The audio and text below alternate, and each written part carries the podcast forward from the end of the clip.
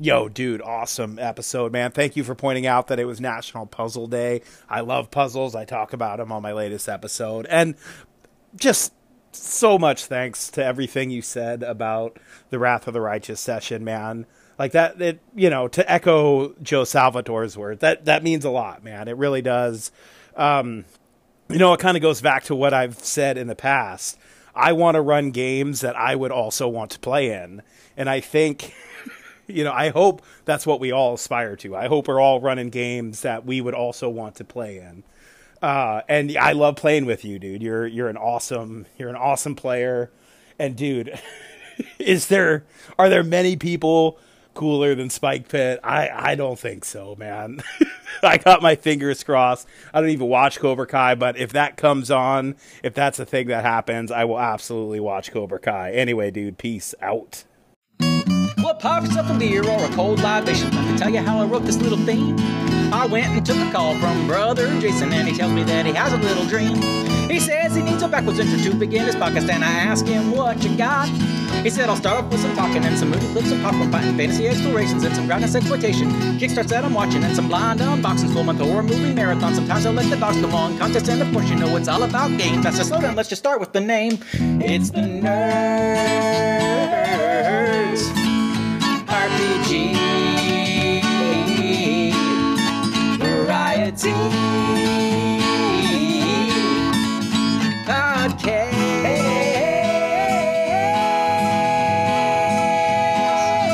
With the other Jason.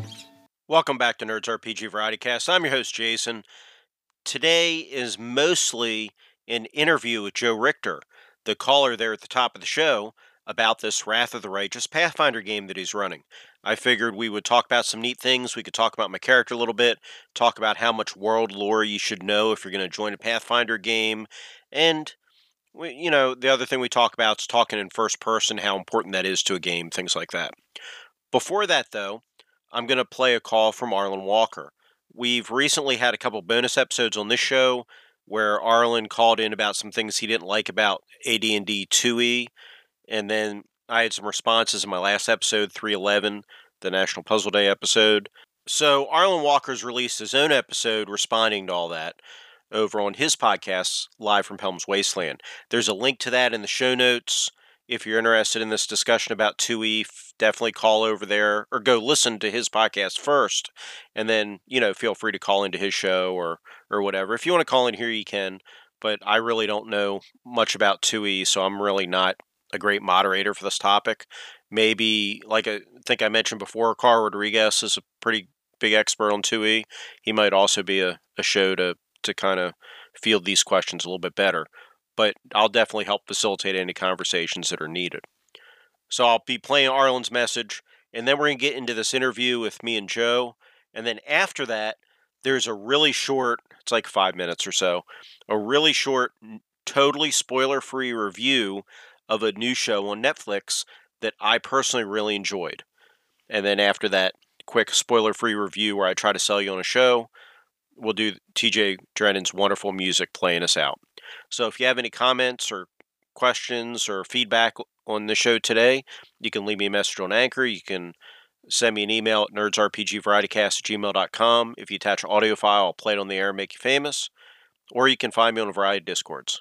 So let's hear what Arlen has to say, and then we'll get into the interview.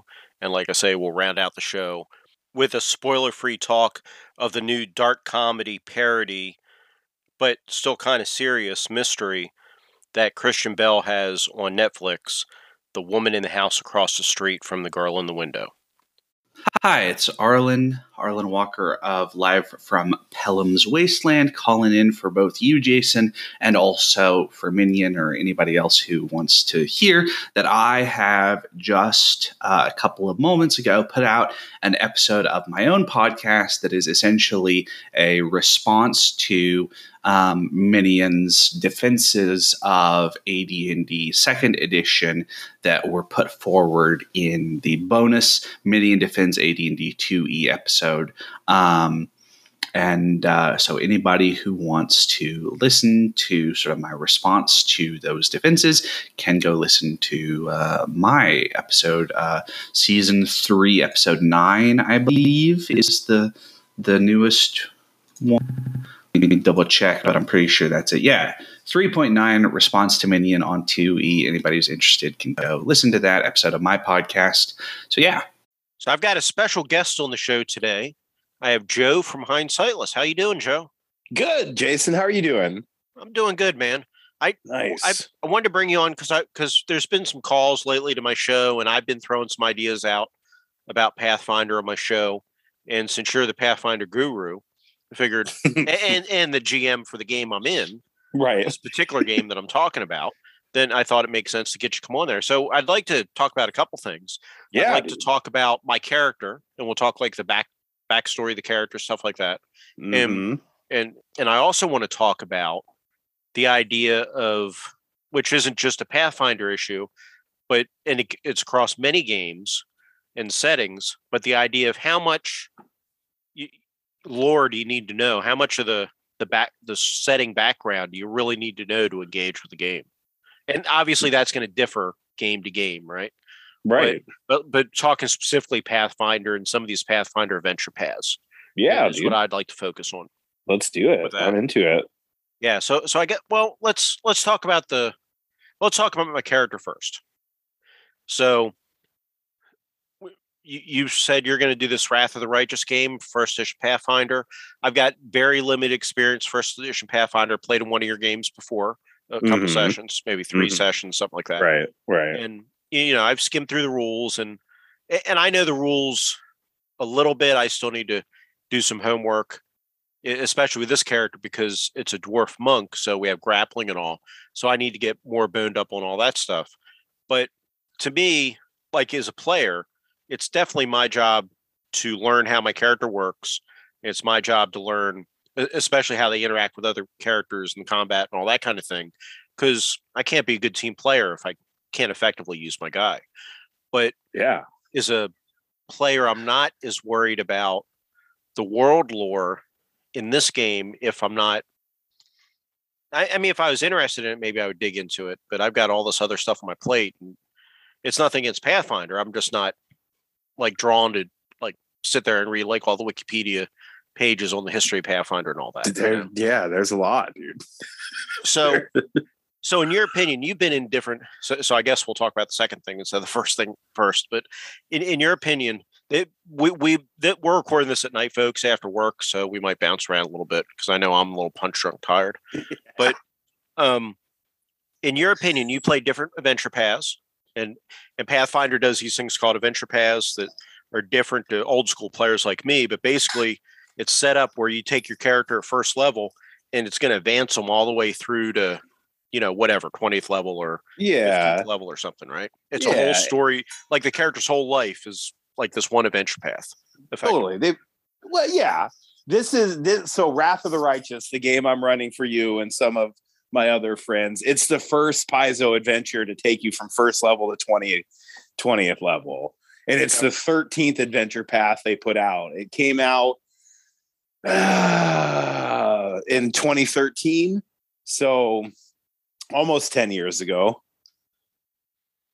okay and, Yeah. and and so you I, I know you've done this one you've done some other ones you talk about on your show you're doing some some different things how important do you think it is like, like say to me as a player I Right. need to know the mechanics of how my character works. I need to know the combat stuff. I need to know all that kind of stuff.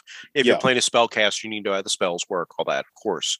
But how important is it, do you think, for the adventure paths you've been involved in and played in or run, for for players to do a deep dive in the, I, I, I, what, what's the I don't- Pathfinder world, Glorian or, or Golarion, yeah. Golarion, yeah. I don't know how it's actually pronounced. Yeah. So how important is it to learn all that stuff? Is that a barrier? Should players learn all that before they even get involved with Pathfinder? most of the people I play with don't know much about the world of Pathfinder. Um, you don't need to know anything about the world of Pathfinder to play in these adventure paths. Like, if you know stuff, you like pick up, they're like little Easter eggs for nerds, right? Where you're like, Mhm. oh, I recognize that name. It's the name of like the sun god. But as far as like playing the actual adventure goes, you don't need to know anything at all. That's cool. So there's really not a bar to entry.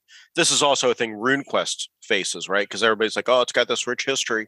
Right. But when you read, whenever you have interviews with like the authors of RuneQuest or new books come out, they're like, "Hey, you don't have to know all the background; just jump in."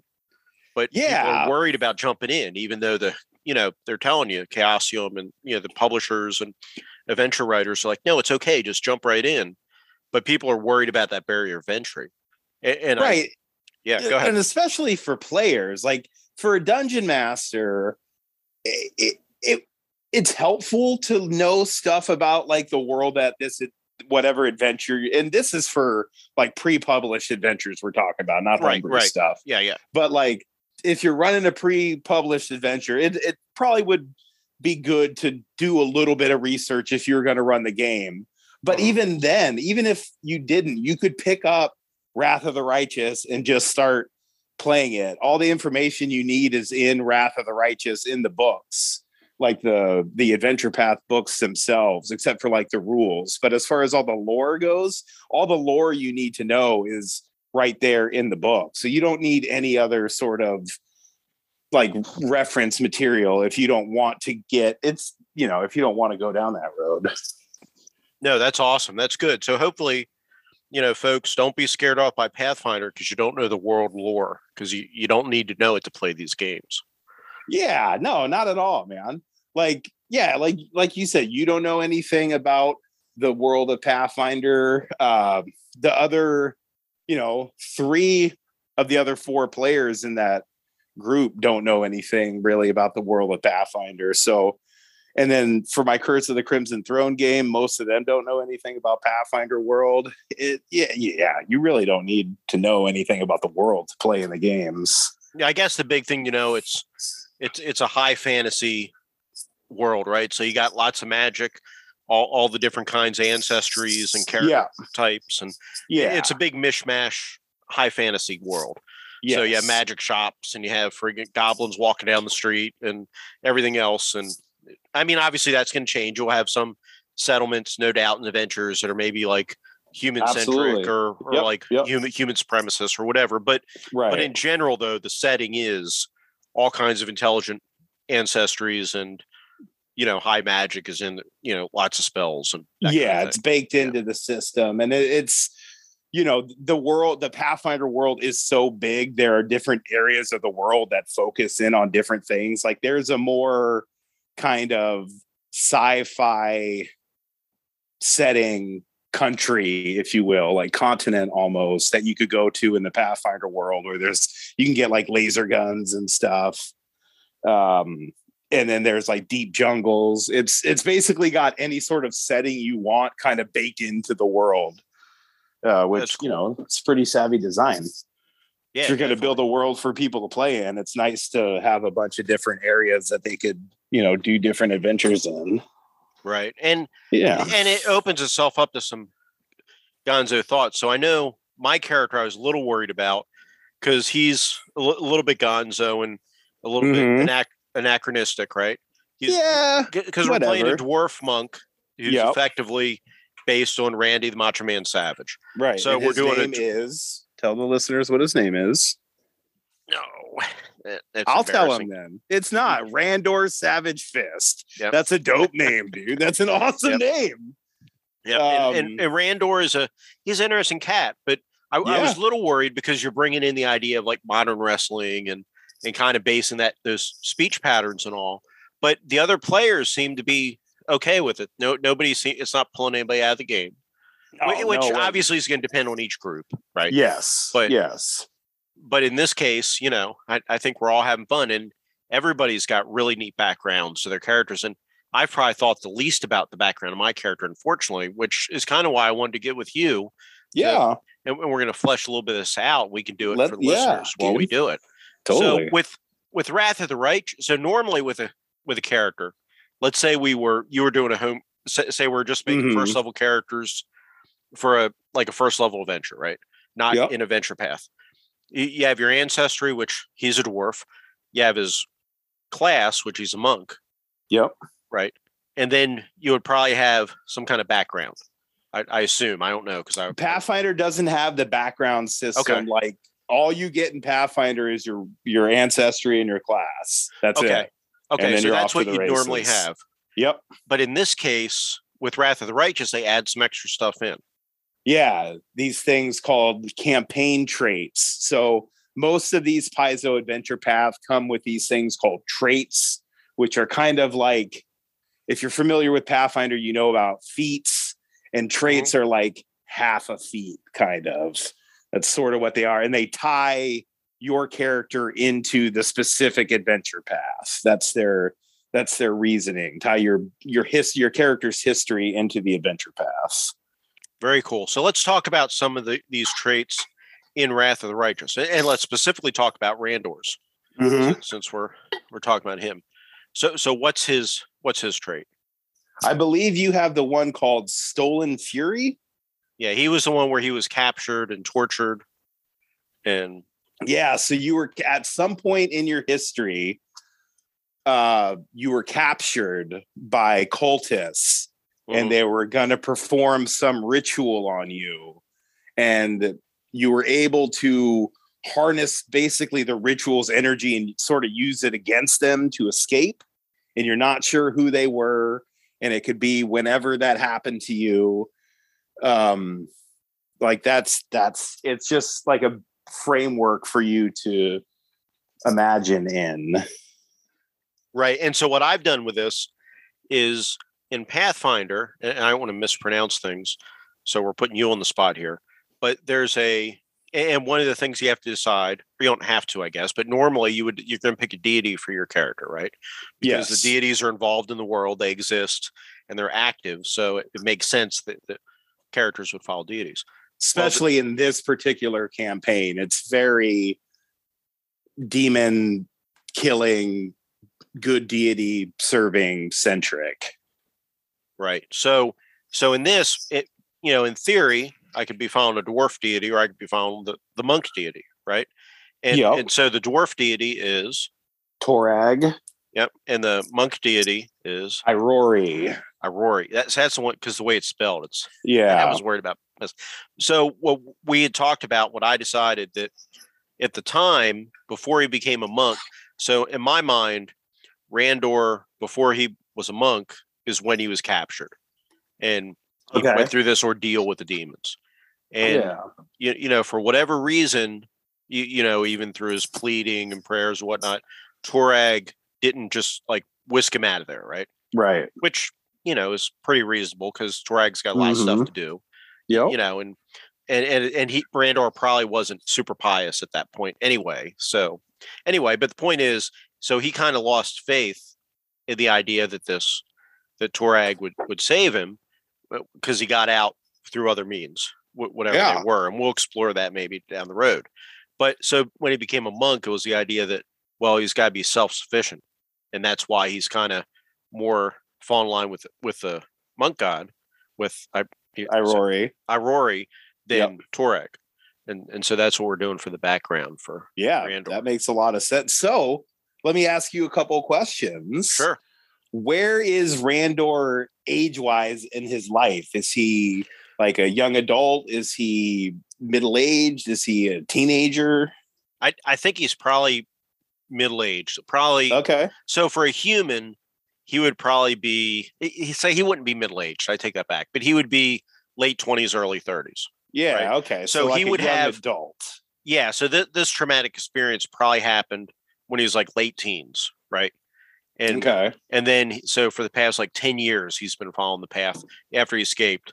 He's been following this path of, of, of physical perfection and, and the monk and, you, you know, self, um, Yeah. Self sufficiency. yeah, self sufficiency. Thank you. Yeah. So, so that's kind of, yeah. So that's kind of where I view him. So he's somewhere, you know, somewhere in that 28 to 32, some, somewhere like in that range for a human. Okay. Now, obviously, a dwarf is a little bit different age wise, but that, you know, that bracket. Yeah, no, that same bracket. Yeah, yeah. Yeah. So he's probably like a hundred something years old, you know, whatever it is in dwarf Right. currency. Yeah. Yeah. I- is- Okay. now is aging a big let me ask you this in d&d especially older editions of d&d i don't know about like 3.5 i've never played that but in the old editions d&d aging was a big deal because there are rules Mhm. in the book where when you hit certain age brackets some attributes go down and other ones go up. Yes. And some that's- spells, like a haste spell, you age a year, like every time a haste spell's cast on you. Which obviously for a, a shorter lived race, like a human or a half orc, that's a big deal. Where a longer lived race, like an elf, it's not such a big deal. Right? Does does Pathfinder do that kind of thing? It does. It does. So there are age categories uh, set up the exact same way where so your physical attributes go down, but your mental attributes go up. Yep. Basically, and it's cumulative. Uh, they don't have the thing with the haste spell, which that's actually pretty rad. That went away, but they still do have. There are spells that can aid you and monsters that can aid you, and it will affect your stats. Which, you know, yeah, aging Right. is definitely a thing. No, very cool. Very cool. I, I, Yeah. I kind of cut in. You were you were gonna maybe ask Right. another question. So my other question was, i in the first session, the first session ended where you guys came upon uh, a, basically a fallen temple to Torag, and Right. there was this undead priest in there. Uh, and you guys stumble across his diary. I don't know if you got a chance to read it, but the whole diary is about how um, you know he lost faith because he got he had this dream from Torag who told him to build this temple and he built this temple underground and then nobody came and Torag never talked to him again. So he eventually like murdered his one acolyte and killed himself. So what is what's Randor feeling about that, man? Yeah, well, that's going to further prejudice him against Torag, right? Uh, yeah. and and he's going to wonder. So, yeah, I I skimmed through it. I haven't like actually sat down and read the whole thing. I've been it's been a busy week, Yeah, uh, totally. but- it's not very long. But I mean, yeah, sure, I, I did skim through it. I saw that because didn't he like he was losing faith and then wh- whatever de- some something talked to him, right? Near- yeah, near his bro- his his weird evil brother. Yeah. So I, I need to go back and, and reread it in detail. But but this lack of Torag in following through, you, you know, that's kind of weird. And it's gonna be interesting because I don't know. I don't so one of the other characters is a, another dwarf who, because of of magic and being demon fighters and maybe some uh, I don't know, you can explain it, but why this other dwarf is is much taller than an average dwarf and has like goat horns. Yeah, because his blood somewhere down his familial bloodline, uh, while his family was fighting demons, their their genes were tainted with demonic energies, and eventually, you know, recessive genes connected with other recessive genes, and boom, out sprung a six foot eight dwarf with goat horns and like kind of purpley skin and black eyes. Right, but underneath, and, and you know, he's a dwarf, and so he thinks of himself just as a dwarf. He knows. I mean, he he knows he looks different, but And Like- he's a paladin of Torag. right, and and, Right. and this character's Patty, right? hmm This is Patty Patio Slate Fist. Right. So I foresee, you know, Randor and Patty bumping heads at some point because at some point, and I'm and and from from I playing with that player in the I, I don't know if we want to say people's names, but but playing with that player in the past, Patty's player, you know, I think he'll be up for it. We it might be a discussion before a game starts at some point, but I think there a the theological discussion will be interesting at some point, and I'm sure it'll come up at some point in the campaign. For sure. Absolutely. And I think that's that'll be awesome, man. Yeah. Because you got two dwarves, you know, and then there's the dwarf god, but one of these dwarves, the follower of the dwarf god, doesn't he doesn't really look like a dwarf. Mhm. Ah, it's it's oh, that's awesome. Yeah, so, so That's, that's right for uh, yeah, because like I said, this whole temple thing, it's pretty it's pretty hectic. But you Right. guys will be heading out of there this coming this coming Saturday, man. yeah, I'm really looking forward to it. It's been a real fun game, and, and so that that's going to bring us to the final part of the interview here because I, I don't want to keep you too long, but the eh, but this is going to play into it because one of the things that I really enjoyed with the session was that for the most part, obviously not 100%, but for the most part, people were talking in character, right? Pe- people were talking first person, or I don't know what the right term is, but they were they were they weren't saying they weren't saying Randor says this.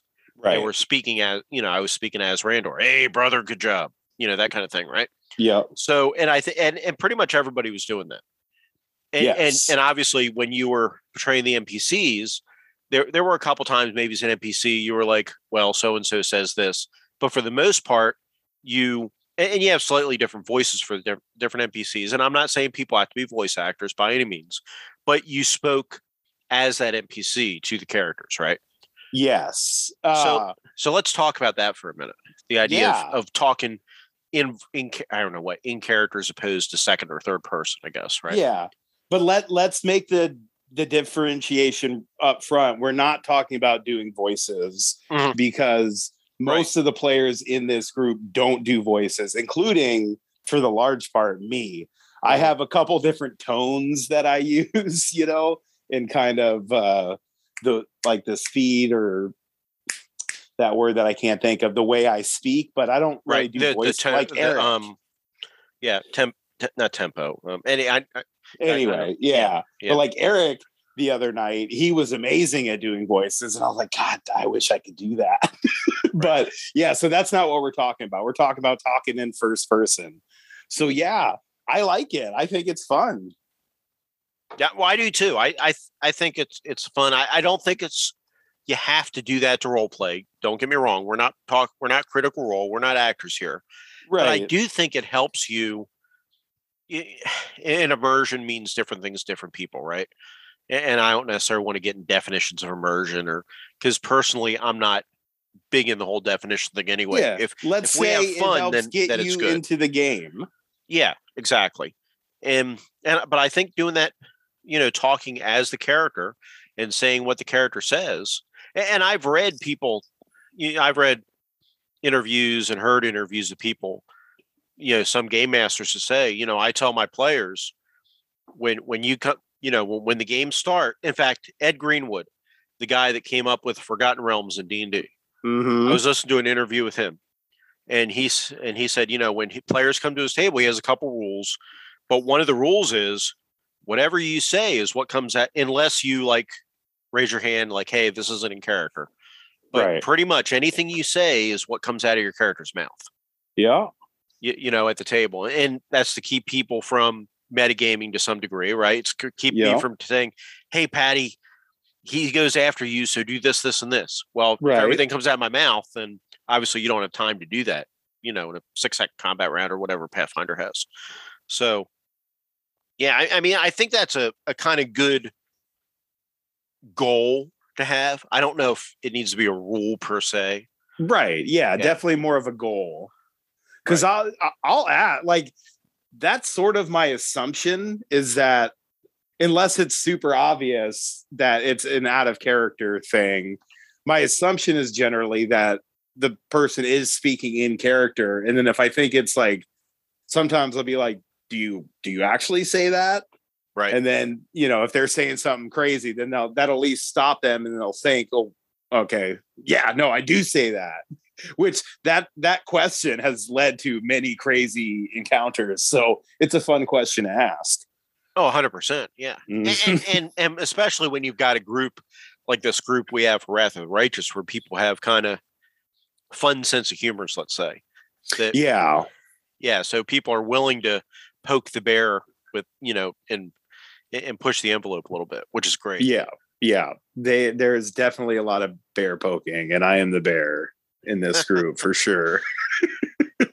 I mean, the three, you know, other than you and Jules, those the other three people in the group, you know, they were my home group forever and stuff. So like we've been playing together for a long time. Playing we played a lot of Pathfinder together. That's why it's nice having you two in the game as well uh, to add in that fresh that fresh spice, man. It's a great group. Yeah, I'm really looking forward to it. I was you, you know kind of sick on the first session, so I wasn't talking a whole lot. And then I got Yeah. some work calls in the middle of the session, which I, I, Yeah. I hate. You didn't get your you didn't get your bag of 20 gold. Yeah, Yeah. yeah, but um, but but I'll be much more engaged this this coming session. I'm I'm really looking forward to it. So so I want to thank you for for discussing this stuff with me and coming on. And, and like I say, folks, we're not saying if you and your group are enjoying the game and, and your group always d- talks in what second or third person, whatever Third you know. yeah. Randor says this. You're not Mhm. playing wrong. Like like as long as you guys are having fun, then it's cool. I, I, I think Joe would agree with that. I totally agree with Yeah. that, dude. I totally would. yeah. So I've so- never I've never played that way before. It'd be it'd be an interesting experiment. Yeah. So and, and and uh, you know where I could see that happening to some degree too is if you're playing multiple characters. There are times where you've got two or three play, especially the older games. You might have two or three players, and they might each be playing like two characters each or something. Yeah, that would be hard to yeah. Like when we were doing the uh where so I I I stand corrected. Where I was doing that, it was in that game that you ran, the DCC funnel. Yeah. Uh the horror one where I had like six characters. I definitely talked a lot in third person then because it's hard to get you it's hard to get inside six people's heads at the same time. Right. Yeah. And, and I mean that was a fun game. Don't get me wrong. Yeah, that was a But- super fun game. But to me, the funnel is not where it's at with DCC. Where it's at with DCC is once you get like right now, I'm playing in a game one of Carl Rodriguez's games of DCC, and we start out at fifth level. And Carl Nice. is a, is a great GM. He does a great job. And the Yeah, great thing about fun.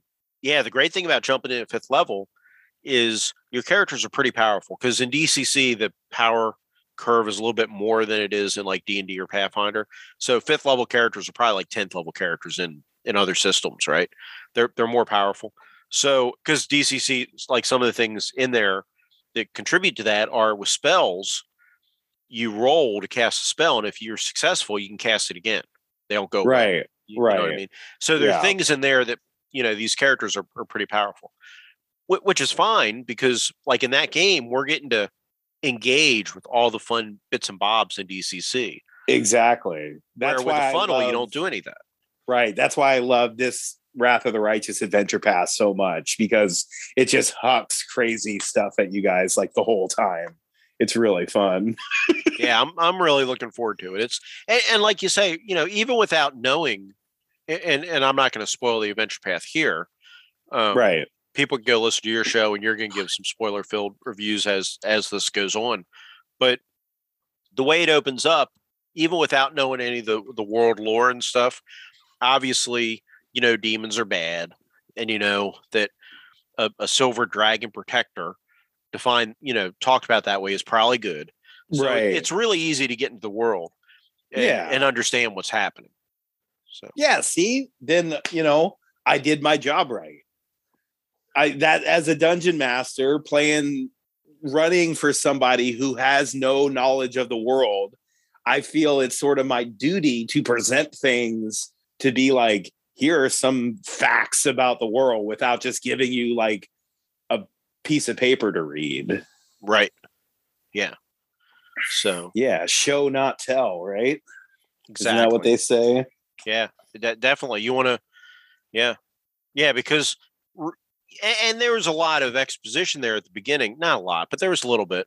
But There's the way a lot. you, yeah, but the way you presented it was was really fun because you presented it like a like a pep rally or a political rally, right? Right. And and, and with the like I say with the energy that you did that, it, it was great, and and it kept kept us engaged as opposed to if you're just you know reading block text. Which- yeah yeah. like I, I i'm so tempted to post up what they say to read and how it's supposed to be presented what paizo suggests like how you kick off this campaign it yeah it's it's a lot different than what i did Well, what what you did worked great for us. I I, I don't know what Paizo did, so I'm not saying that's bad. right right, I, I know I enjoyed what you did. Yeah man i thought it was i thought it was a lot of fun but you guys are a super fun group to game with so it, it's there's a lot of good bouncing off of each other going on that i really dig Right. And, and and and you're like me, where if you're a GM or a DM, and I'm this way too. Honestly, if I was sitting there, I mean, obviously you want to hit certain benchmarks if you can in, in a game. Like, you know, in this session, we're hopefully going to reach get this far. But Right. If we're playing it and the and the players, if, I'm DMing a game and the players are having fun bantering back and forth, right? yeah then I'm not going to stop them. Go for it. Uh-uh. And and you know what? If that means nothing like substantial happened to advance the story, well, but it did because the characters are interacting with Yep. each other, and so you are advancing the story, right? But if Yep. nothing like the like the actual like plot pieces they have Right. written, like you didn't reach village, whatever, Mhm. who cares? If everybody Yeah. had fun, like I You'll love watching my yeah, I love watching the players interact, and and the best thing to me as a DM is watching players come up with solutions to the problems you present to them. Right? Yeah, yeah. It's it's yeah, I, yeah. Running games is awesome. Yeah, it, it really is. So because you All see right, the man. creativity then. But yeah, thank you so much. I, I really appreciate it. I know we're getting late, so I'm gonna let you go. But- yeah, dude. Well, this is awesome. Thanks for having me on, Jason. Hey, anytime, Joe. Take care. You too. Hey, Jason, I need to make a correction. I misspoke.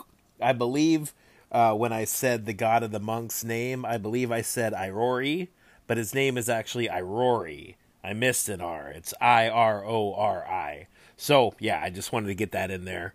Anyway, man, have a good night. Peace out. Let's talk briefly about the new Netflix show, The Woman in the House Across the Street from the Girl in the Window, starring Kristen Bell. Now, I've been a fan of Kristen Bell for a long time. Big Veronica Mars fan. I even like the way the this most recent season ended because I think it was the right thing if the series is going to continue. I, I won't give that away if you if you haven't watched any of that. I think Veronica Mars really hits, especially the earlier seasons, does a good job of doing that noir mystery in a totally different setting. In this case, in a in a high school setting. Um, it, it got a little soap opera-ish, but it was a TV show, so what do you expect? But let's talk about this new Netflix series. And I'm not going to give any spoilers here. I'm going to talk about tone of the series a little bit and some interesting things. So if you decide to watch it, which I, I think it's enjoyable, I think it's worth watching, but I think there are things you should know about it before you commit yourself to watching it. The tone of the story is weird. It's a mix of a heavy character type story where we're look doing a character study of a emotionally damaged woman, but it's got deadpan comedy and, and some not and some outright comedy just mixed into it. About eight minutes in the second episode, you there's a the, maybe the, the first serious yank you out of the show moment. Again, I'm not going to ruin it here, but the whole time you're thinking to yourself, it doesn't work like that. That would never happen. Throughout the show, there are numerous delusions, daydreams, waking nightmares, things like that. So you're you're not sure if what you're watching is real or it's not. And maybe the most outrageous of these actually ends up to being real, interestingly enough, at least in the show's reality. But you know, it's not just delu- You can tell maybe you're not supposed to take it totally seriously because there are other things in the show too. There's a gravestone that's visited throughout the show a couple times. And the epitaph on this gravestone changes each time you go. None of the characters mention it. There's no attention drawn to it. So unless you're just an observant viewer, you wouldn't have known the epitaph changes. And and the ep- the changing epitaph, I don't think has a whole lot to do. I don't know if there's a whole lot of meaning in the two in the couple different epitaphs you see, but that said, obviously this isn't meant to be a super serious show if they're doing things like that, playing jokes on you like that. And maybe that's to be understood, considering who directed it. It was directed by Michael Lehmann, who is probably best known for directing Heathers, that dark high school comedy movie with Winona Ryder and Christian Slater. Apparently, there's some co- controversy on the internet right now over a sex scene in the show, but I, I don't really know why. A, it's not really that graphic of a sex scene, to be honest. Um, and B, there's a nudity tag in every episode. But, you know, when the episode, the titles come on, it says, you know, beware for drinking, drug use, nudity, whatever. So, I mean, what do you expect? And it's on Netflix. It's on a, a pay, you know, pay cable, pay cable channel, basically, right? So I, I don't know why there's a big deal with that. But apparently that's, some people don't look at those disclaimers. I don't know. The acting is good. The plot keeps you engaged. It- and, and we follow Kristen Bell's character through various rabbit holes that, that she goes. In, in fact, here's a quick sound clip where she convinces herself to keep investigating things and, and keep falling down rabbit holes. I know what I saw, God damn it.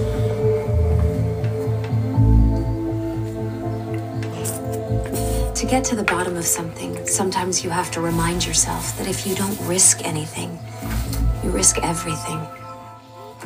And the biggest risk you can take is to risk nothing.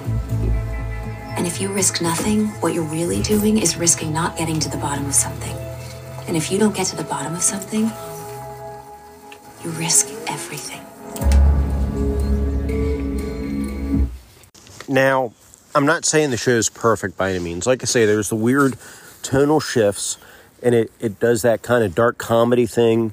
And the comedy, like I say, is pretty deadpan for the most part. So it, it's really going to depend on your taste whether you like that or not. But the thing that I guess my biggest complaint is the fact that the presentation, the format of the show, it's presented into eight episodes and they're half hour episodes. So it's effectively a four hour movie. And there were some slow spots. For the most part, you were engaged, but I think it could have been cut down some.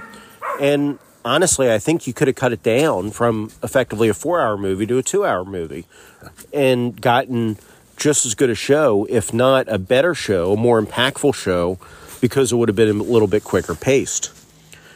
Now, I guess having the half hour episode format would have made sense if we released one episode a week and you're following it every week. But when you dump the whole season at once, I have to assume most people are like me and they're just going to binge watch it.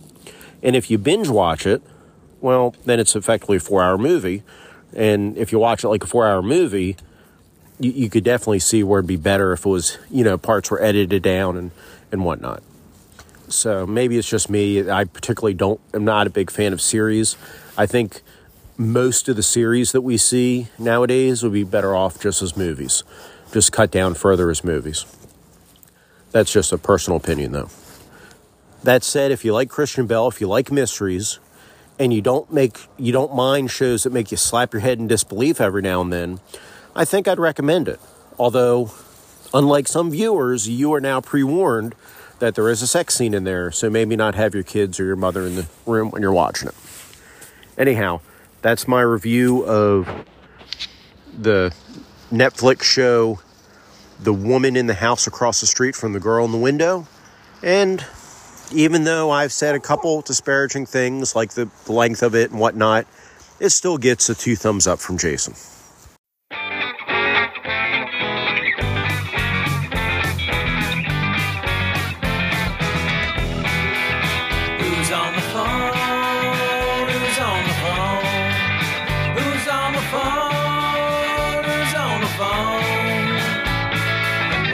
Your auntie or a joke about your spouse, but the operator's screaming it's coming from inside the house.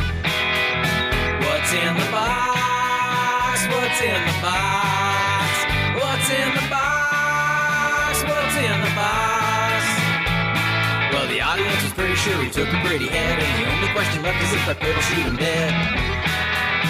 Bring on the gold, bring on the